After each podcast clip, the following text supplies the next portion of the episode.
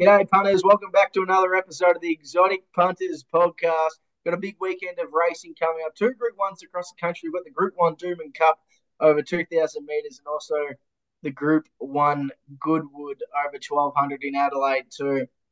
Once again, I'm joined by my co-host Darby Waldron. Dubs, how are you, mate? Good, Angus. Yep, it's good to be back for another week. Uh, obviously, bit of a struggle with White Marlin getting beaten. Uh, impressive performance by Luna Flair and the Andrew Ramsden, obviously. And uh, Giga Kick was just too good. We'll get to that. Dunk Hill was probably the highlight at a, at a good price in the South Australian Derby, a benchmark 90 Group 1. Uh, but it's, yeah, look, I think there's a few winners out there this weekend. Obviously, we're starting to really kick into gear in Queensland now. Uh, with a few good races and uh, what is normally a very good carnival, which will be a, uh, a sigh of relief after what we've seen in Adelaide, really for the last month, uh, which has been average, I would put kindly. Yeah, average at best, Dubs. Um, to, to probably put it in kind words, it's it's been, um, you know, you take away the Sangster, and you've probably got the Oaks was probably a benchmark seventy at best, and the Derby last week wasn't much chop either. Uh, and the Goodwood this week looks like a listed race at best. So I think it's a dying carnival. I think the SA Racing Carnival is in desperate need of help. Um, I think the only race that's been worthy of a Group One for a number of years is probably the Sangster. Uh, we haven't seen a good winner come out that Goodwood for a number of years now. You know, you had uh, Savatoxl a few years ago, and uh, I can't remember the whole Lombardo last year, too. he, he hasn't done anything since. So I think uh, the SA Carnival's slowly dying, and I, am not sure the gather round or live golf's helped out South Australian racing either, um, just with the Saturday activities. But yeah, it needs a lot of help. It does, yeah, no question about it. It's just they're not getting good fields. Um, yeah, you have to question whether the South Australian Derby will remain a Group One after last week's field. I, I think that'll be put into question. The Goodwood will remain a Group One because of the history of the race. I mean, as you sent me yesterday, Black Caviar as a winner. That's enough, sort of almost to, to kick it along for another five yeah. years. But look, if Lofty Strike wins, that's that's probably a, a pretty decent horse to be winning your race. But yeah, you, that you wouldn't want a, another winner. I think, uh, as you said, you got Lombardo Savatoxl. It's pretty average. It's it's just hasn't you know for a race. It's got a lot of history. It's not performing, and uh, I think it's just sandwiched in between a period where you know you got Queensland. Obviously, a lot of horses are having a spell before that, and then you've got New South Wales before before it. So it's in a bad time of the year. I think so. It's definitely they need to look at what they're going to do going forward because right now it's not working. They're just getting very average field. The worst is the Australasian Oaks. I mean, the winners of that race are just not doing anything. So, yeah, a bit to ponder, I think, over the next twelve months for. for yeah, there was there was there was talks of moving it to after the spring carnival, but I don't think that's going to do anything to help its cause either, Darby, because a lot of those good horses they'll go straight to the paddock after the spring, get ready for the autumn, so they're not going to be going to Adelaide for the uh, you know for a summer carnival. Um, so I think it's on a hiding to nothing, really. Mm-hmm. Yeah, I'd agree. I agree. I, I, think they could. Look, I mean, Perth still gets decent. Well, not decent, but they're okay races in December. You know, they're stronger fields than what we've been seeing here. So yeah, maybe there is a, a spot in November because it probably was better before, you know, Victorian Carnival sort of been pushed back a little bit. Uh, that that was a spot that South Australia yeah. would use, but now that it's been moved back, I'm not sure what they do to be honest. Yeah, yeah. I just think to to have the South, uh, the Australasian Oaks and the SA Derby as Group Ones is just an absolute joke. Um, yeah, well, they're not yeah. getting deals for it at all. Um, they're just not. It's not worthy at the moment. Yeah, look, like yes, Explosive Jack won that. Um, did um,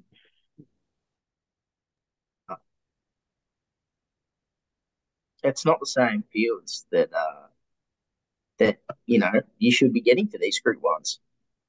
No, absolutely not. And uh, look, I mean, it is what it is. As you said, this this Goodwood race is very average, very very average, and uh, I'm not sure where they're going to go. But look, the the Robert Sangster was a very good race. I'll give it that. That was pretty stacked. Yeah, absolutely. the result was not the result wasn't probably what was expected, uh, but I don't think you could pop the field. We were talking before the race saying how good is this going to be. Um, so I, I, don't think you can crit- uh, criticize that field at all. But aside from that, it's been very average. So yeah, a lot, a lot of work to do for the South Australian uh, Racing Association. There's a lot of work to do because at the moment, not much happening up there. Yeah, Dubs. Well, moving on from the SA Carnival, mate. Giga Kick last week, another Group One on the board for him. He's a really exciting three-year-old. Uh, he's gone to the paddock now to prepare for another Everest and maybe a Golden Eagle too after that. So he could be lining up for a lot of cash in the spring. Yeah, well, he's he. I think the plan is it's going to be Everest Golden Eagle, um, and at value at the moment, he has to be the favorite for the Golden Eagle, and the Everest. I I'm not sure what you'd. I mean, I wish I win, obviously, um, but he's the best four year old for sure. So I, am I'm, I'm really interested. I think he could very easy, very quickly become the richest horse in Australian racing history, purely on the basis of winning the, the richest races in the country. I can yeah. see him winning both without any doubt. I think the Golden Eagle is a, he's a great look at that. Obviously, it's a long time away from now, but he's doing it easy. He's doing it easy. Uh, I wish I win got it, got his number. Has to be said uh, in the TJ. Uh, I think the racing pattern suited. I wish I win that day, and but those two at the moment are look like they're a step above the rest. And I'm not sure. I'm not sure if anyone can beat them heading forward. Obviously, though, there's a long way to go. A long, long way to go before we get to to the spring. Yeah, they, they definitely look the two standouts from the sprinters derby. Um, from the four year olds, I, I I'm with you. I don't think at the moment looking at the uh, the lineup, there's not a lot that I think would beat him over the 1500 because he was really impressive over the 1400 in that all age stakes a couple of weeks ago, um, winning quite easily in that. So, yeah, he looks a really exciting horse, and gee, you'd love to own him, wouldn't you?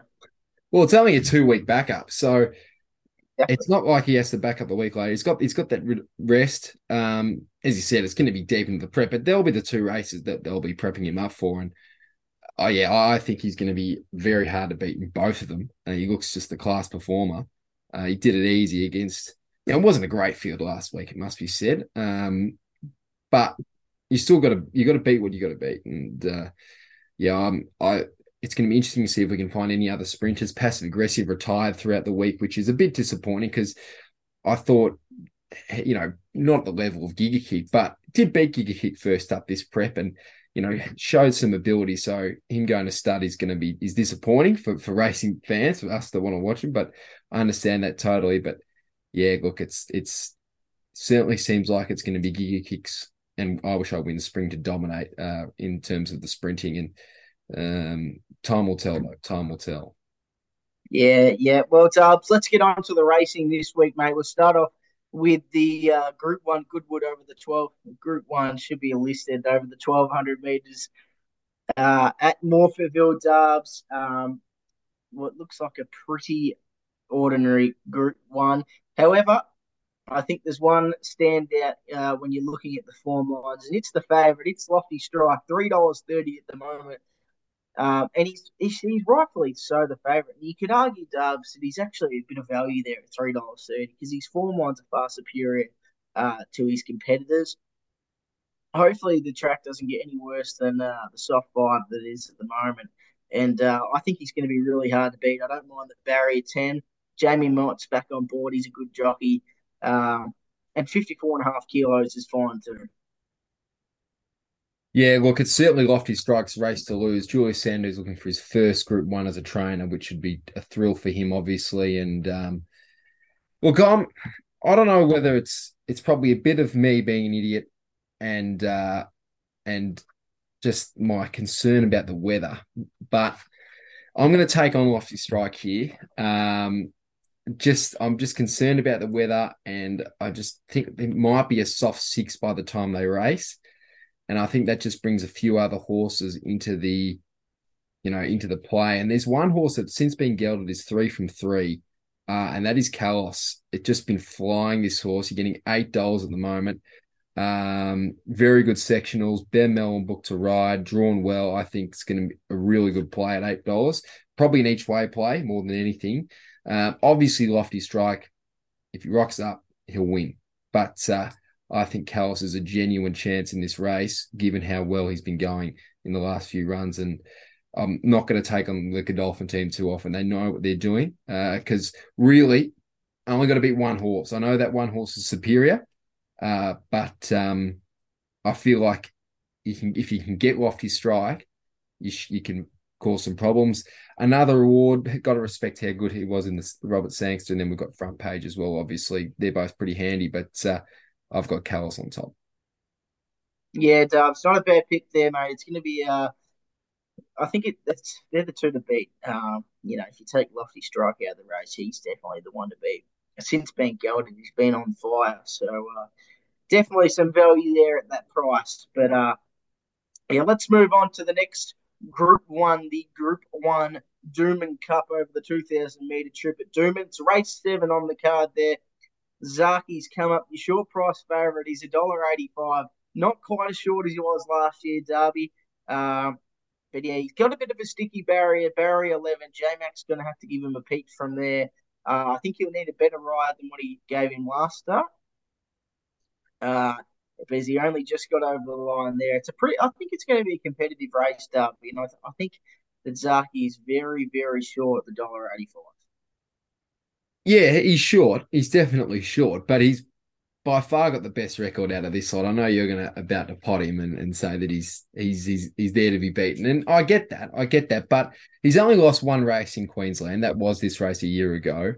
Um and I just I think the soft look, if Zarek had got a good if it was on a good four, I'd really like Zarek's chances but I just don't know whether Zarek is going to be able to handle a, probably a soft six. That's my guess with the weather improving.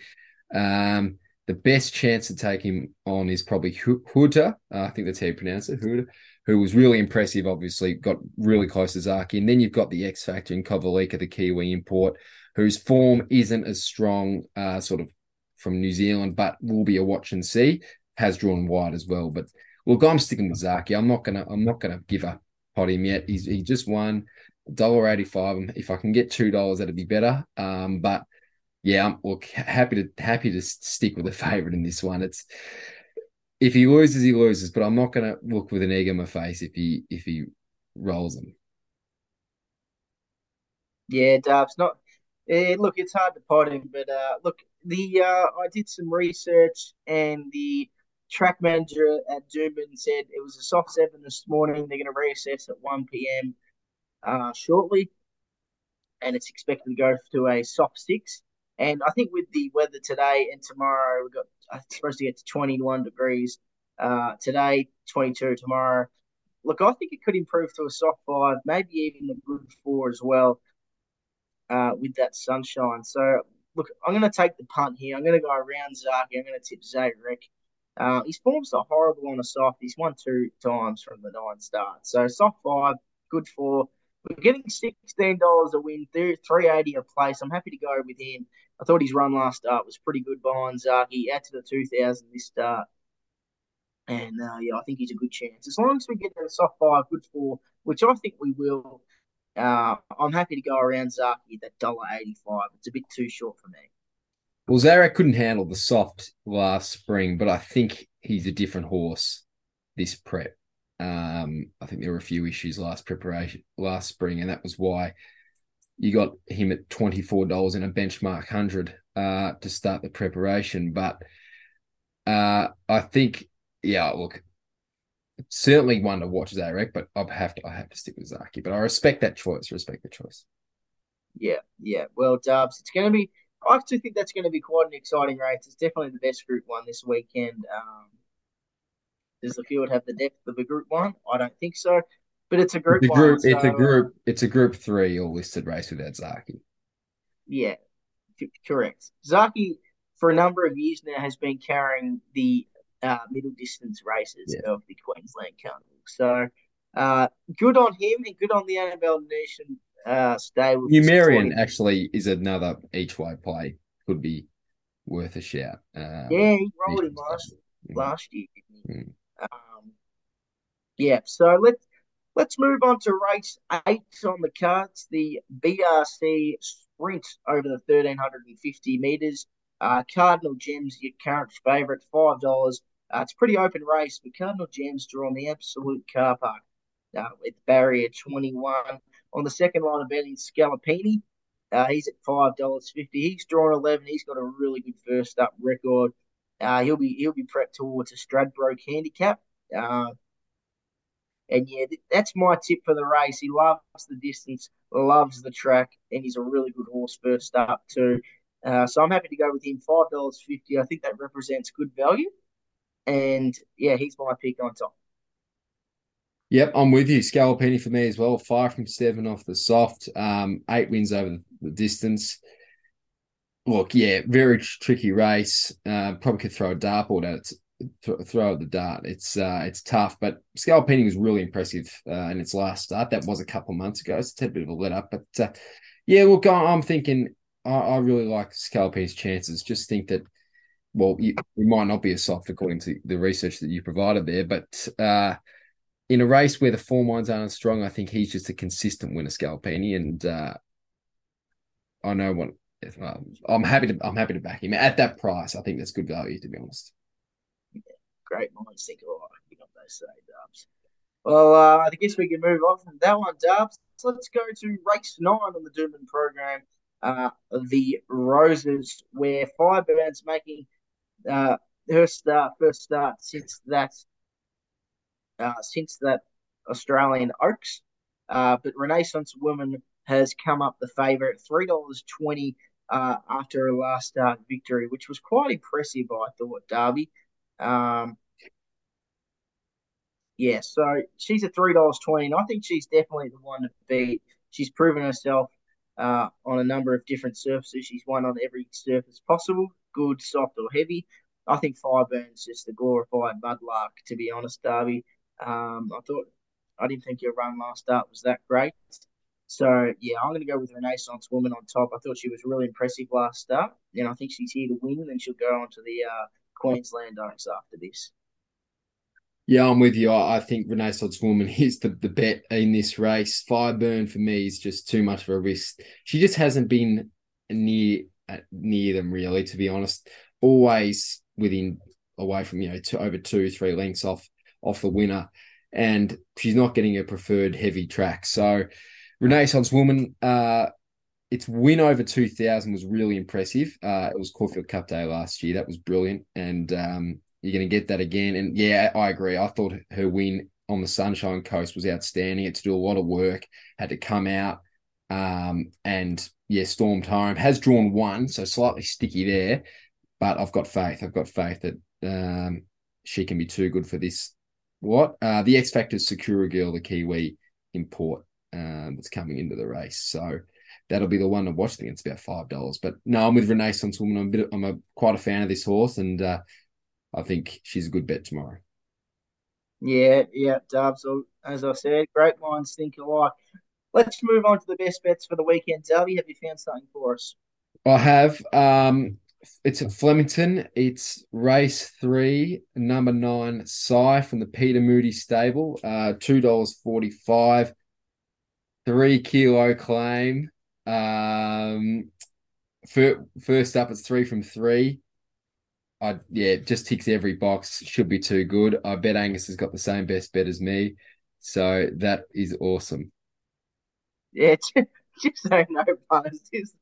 Darby and I didn't discuss this prior to the uh, episode, but uh, I, have also come up with the uh, with the with Sai as my best bet for the weekend. I think she's a really good horse, um, and I think she should be winning this first up. She likes the straight. She's proven, and I think two dollars fifty is not a bad price.